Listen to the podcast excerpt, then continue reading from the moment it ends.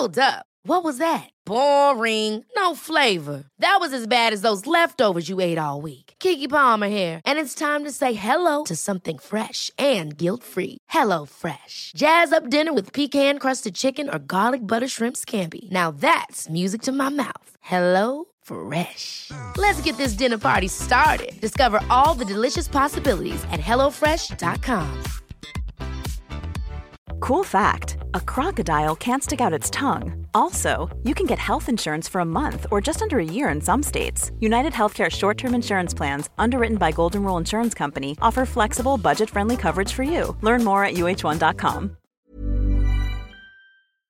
WrestleMania has so often been utilized as the place where talent can take their stock to an entirely new level. There have been plenty of other wrestlers whose careers have plummeted in the aftermath of the showcase of the Immortals. I'm Andrew from What Culture Wrestling, and here are 10 such wrestlers whose time with WWE was only on a downward slope once WrestleMania was in the rear view mirror. Number 10, Crush. WrestleMania 10. Brian Adams had so many of the attributes that will forever get Vince McMahon tight in his pants. He was a big, powerful fella with a great look and he would pass the famed airport test. The fact that McMahon made Crush the third member of the iconic Demolition should indicate how strongly the talent was thought of. And even as Kona Crush, it looked as if the powerhouse was being groomed to be a main event player. In an actually rather nicely done heel turn, late 1993 saw Crush return to television with his Hawaiian heel persona. There, he immediately targeted Randy Savage, claiming Savage was responsible for a back injury Crush had suffered when trying to slam Mr. Fuji's Yokozuna earlier in the year. The logic was Savage encouraged Crush to slam Yoko, and thus the Macho Man was to blame for the injury suffered by the former Demolition Man. This issue culminated at WrestleMania 10, where Crush and Savage did battle in a slightly bizarre Falls Count Anywhere 60 second count contest. For all the world, it seemed as if Crush would get the win here, giving him a huge win on a huge stage against a huge legend of the industry like Randy Savage. Instead, Macho Man won that bout, and Crush would spend the rest of the year working squash matches on WWF Superstars and Wrestling Challenge. An early 1995 arrest and subsequent jail stint didn't exactly do Brian Adams any favours, and his return in 1996 and roles in the Nation of Domination and Disciples of Apocalypse likewise did nothing for the big man. Number 9, Taz, WrestleMania 2000.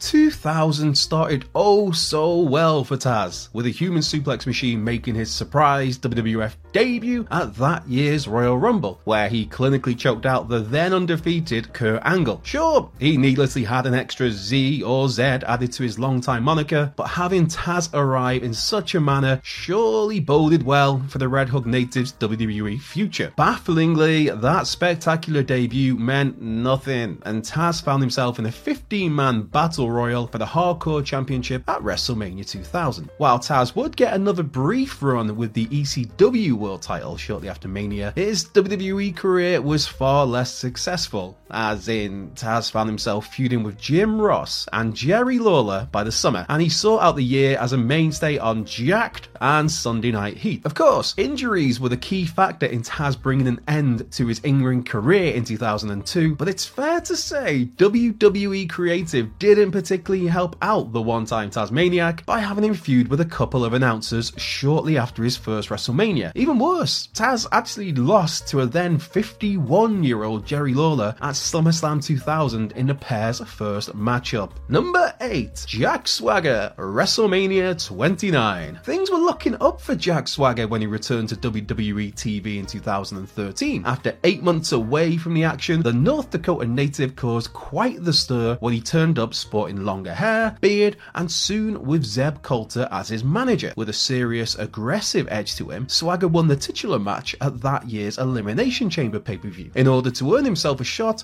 against Alberto Del Rio and the World Heavyweight Championship at WrestleMania 29. While he'd previously held that big gold himself, this felt like an entirely new Jack Swagger, a more interesting Jack Swagger, and a more believable Jack Swagger. Of course, the All American American would come up short against Del Rio at Mania, and he soon went from WrestleMania World Title Challenger to one half of a tag team. Granted, the pairing of Swagger and Cesaro was a fun one, but it represented a major step backwards for Jack when considering where he was positioned at the showcase of the Immortals. Then, once the real Americans disbanded, Jack Swagger became the same old, bland, boring Jack Swagger, with him spinning his wheels in forgettable matches and nothing rivalries until he left the company in March 2017. Number 7, Ivory, WrestleMania X7. Heading into WrestleMania X7, hey, let's just call it WrestleMania 17, yeah? Ivory had held the company's women's title for 149 days. Unfortunately for the Right to Censor member, that reign would come to a crushing halt at the hands of Chyna in just 2 minutes and 38 seconds. While it's great that Ivory is nowadays a WWE Hall of Famer, there's undoubtedly a sense that she's one of the more underrated female wrestlers in company history. For her time, Ivory was one of those who was far, far ahead of the vast majority of her peers when it came to in ring work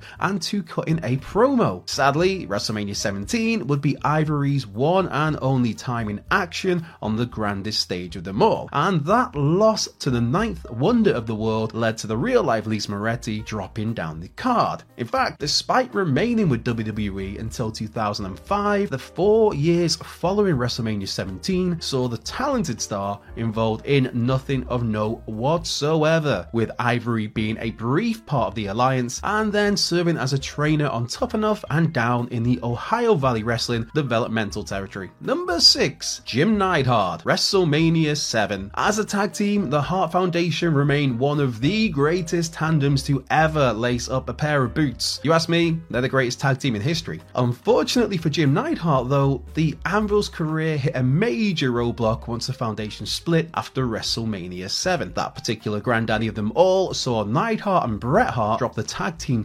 to the Nasty Boys. And soon, the real life brother in laws would go their separate ways. There was no betrayal, there was no screw job, there was no rivalry. Instead, it was detailed how the Hart Foundation duo merely wanted to now test themselves as singles competitors. While the Hitman would win the Intercontinental title from Mr. Perfect at that year's SummerSlam, just four months later, things didn't go as well for Big Jim. WrestleMania 7 was followed by a couple of months of inactivity for Neidhart, and he closed the year out back in the tag team ranks, teaming with Owen Hart as the new foundation. Despite having some promise, the new foundation would break up in February of 1992 when Neidhart was fired for refusing to take a drug test. The powerhouse would then spend two years away from WWE before a brief return in 1994 as part of the phenomenal Owen and Bret feud. And his return in 1997 as part of the wider Hart Foundation faction, that was great to see, but it's fair to say that Jim Neidhart's career, unfortunately often down to his own decisions and actions, was a bit of a disappointment post WrestleMania 7.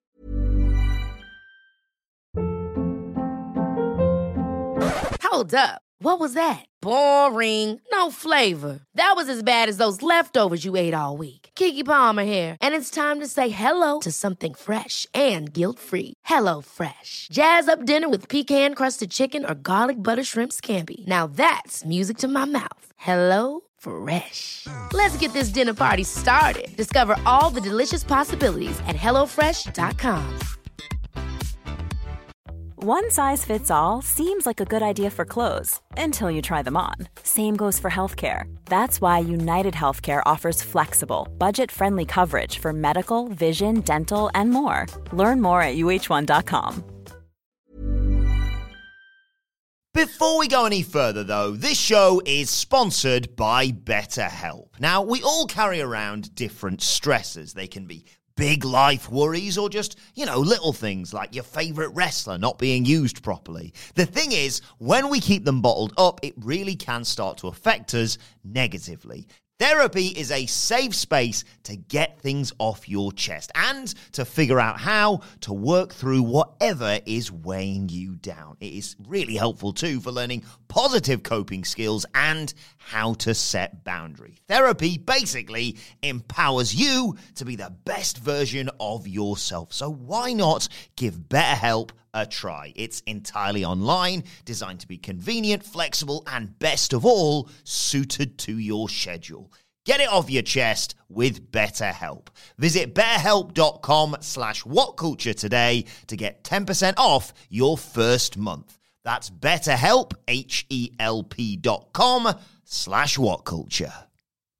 Number 5, King Kong Bundy, WrestleMania 2. To be honest, for a monster heel, the only way is down once you've main evented a WrestleMania against Hulk Hogan. For King Kong Bundy, he was never going to top the steel cage match which closed out WrestleMania 2. This was at a time when it was all about bringing in oversized heels to put Hogan in peril, only for the Hulkster to then eventually overcome the odds and get the big win over these brutes on the big stage. Bundy was one of many to be put in this position, and he was one of many who was quickly moved back down the card or even out of the company once Hulk Hogan had got his win back. As for how his career dropped after WrestleMania 2, Bundy was placed in a tag team with John Studd. Before then, by the following year's WrestleMania, the WrestleMania 2 main eventer was teaming with midget wrestlers Little Tokyo and Lord Littlebrook. King Kong Bundy would then depart the WWF in 1988 and enter semi retirement. Although the New Jersey native would be brought back to the company in 1994 as part of Ted DiBiase's Million Dollar Corporation. And in revisiting the formula that worked so well for Hulkamania, brother, Bundy would become another giant for The Undertaker to topple, losing to the Dead Man at WrestleMania 11. Number 4, Rusev, WrestleMania 31. Oh, Rusev. After a dominant spell in NXT, the Bulgarian Brute had quite an impressive start to life on the main roster. There, Rusev embarked on a lengthy undefeated streak that saw him capture the United States title. And even, he was the first person to submit John Cena in 11 years. Surely, Rusev was a future main event star who will be winning world championships after world championships for years to come. Only, of course, that never happened. For Rusev, he again ran up against Cena, but this time on the grandest stage of them all, losing the US title to Big Match John at WrestleMania 31. Looking even more like a total badass than normal, Rusev entered this match in a flubbing tank. Still, the nowadays Redeemer didn't have enough firepower to fend off John Cena at that 2015 edition of the Showcase of the Immortals. With that loss, the bloom was off the rose for Rusev, the mystique was gone, the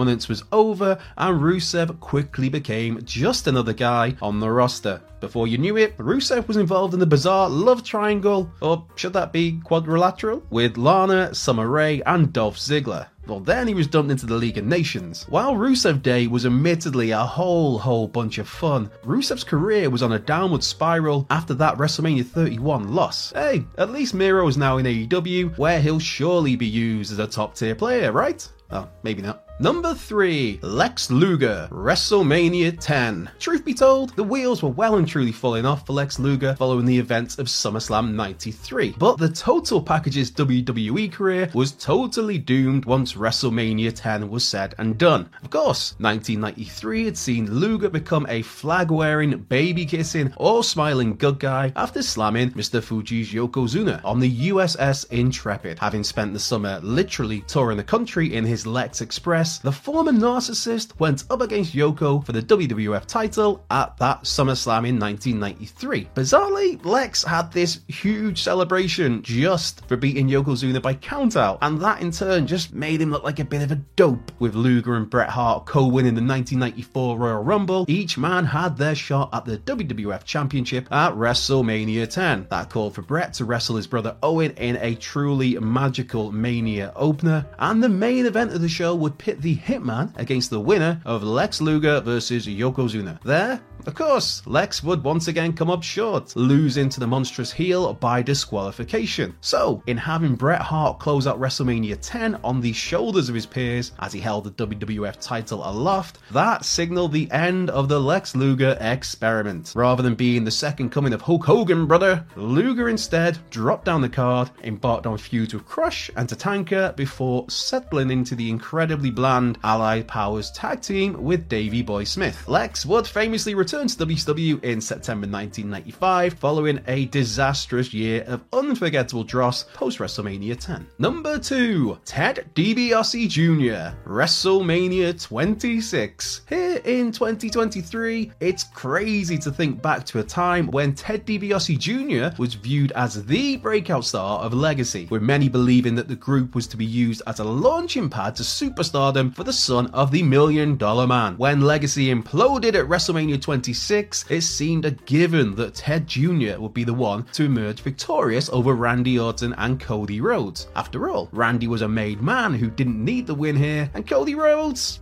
He didn't have a chance of becoming as big of a star as Ted DiBiase Jr. would become. Oh, how hindsight is a wonderful thing. Despite having a great physique, solid in the ring, and having some nice charisma to him, things just never fully came together for the third generation DiBiase. When looking at why it never happened for Ted Jr., being the one to lose that WrestleMania match, as in taking an RKO from Randy Orton before being pinned 1 2 3, that certainly plays a part. With Legacy formally splitting, Ted soon found himself rehashing his old man gimmick for a modernized version of the Million Dollar Man, complete with a Million Dollar Championship at his side and even briefly Virgil. Unfortunately for DiBiase Jr., this would be the only piece of gold he'd hold for the rest of his WWE run, before that run came to an end in 2013. Number 1 Bart Gunn, WrestleMania 15. For poor Bart Gunn, he was absolutely set up to fail at WrestleMania 15, having shocked WWE management by winning the infamous Brawl for All Gunn's prize was a boxing match against legendary knockout artist Butterbean at the 1999 edition of the Showcase of the Immortals. Thus, Butterbean is someone whose professional boxing record nowadays features a staggering 58 knockout victories. Sure, Bart had shown his own knockout power against Bob Holly, Steve Williams, The Godfather, and Bradshaw during the Brawl for All, but putting him up against Butterbean was never going to end well for the former Smoking Gun. Many have claimed that Gunn was paired up with Butterbean as a form of punishment for winning a tournament WWE never intended for him to win. Instead, the company presumed that Steve Williams would win the tournament and then Dr. Death would move into a feud with Stone Cold Steve Austin. When Bart sparked out Dr. Death, that put an immediate halt to such plans. Regardless of whether the Butterbean bout was indeed punishment or not, the end result was Bart Gunn